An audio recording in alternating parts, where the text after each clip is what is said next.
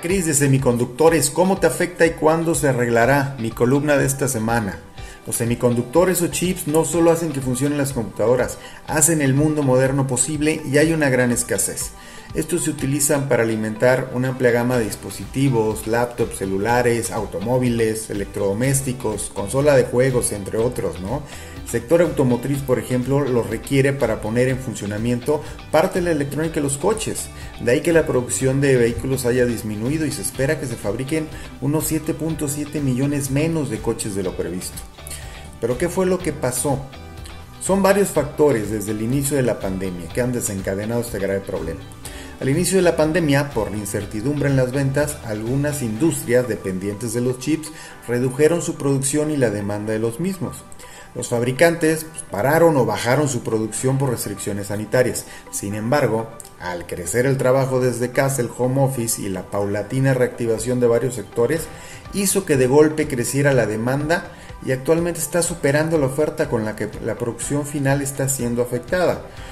Ahora, esto aunado a los problemas en las cadenas de suministro, principalmente la logística marina, es otro factor. Los fabricantes de equipo de cómputo, por ejemplo, tienen que esperar hasta tres meses por un procesador. Y luego resulta que por falta de chips no pueden completar la conexión Wi-Fi, por lo que simplemente no pueden terminar el producto. Y para completar la tormenta perfecta, Taiwán, donde está uno de los principales productores de, semiconductores, está sufriendo una escasez de agua. Es un elemento necesario para las fábricas y que ha obligado a paralizar la producción en algunas de ellas, así como ciertos apagones eléctricos en la industria localizada en China. Ahora, en los próximos meses muy probablemente no encontraremos el modelo exacto de teléfono o la laptop que estamos buscando y los precios van a seguir subiendo tal como lo hemos visto en los últimos dos meses. O veremos respuestas del mercado como el de los automóviles, donde el mercado de seminuevos se están revalorando. Y la gran pregunta es cuándo se resolverá este problema. No se espera que esta situación mejore pronto. Hace unos meses el CEO de, Intel pronosticó que para el segundo semestre del 2022 estaría resuelto.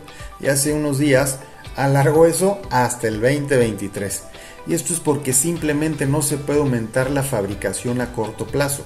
Fabricar chips es un proceso muy complejo que lleva meses y la producción está controlada principalmente por tres fabricantes, Samsung, Intel y TSMC, que ellos por sí solo tienen el 56% del mercado de semiconductores del mundo. En el 2000, más o menos para que se den una idea, había 18 grandes fabricantes de chips. Hoy solo están estos tres grandes. ¿Por qué? Porque es un costo altísimo que estas fábricas necesitan entre 10 mil y 15 mil millones de dólares solo para ponerlas en marcha y una cantidad similar cada 3 o 4 años para mantenerla al día, por lo que todas las empresas han ido abandonando la producción en favor del diseño.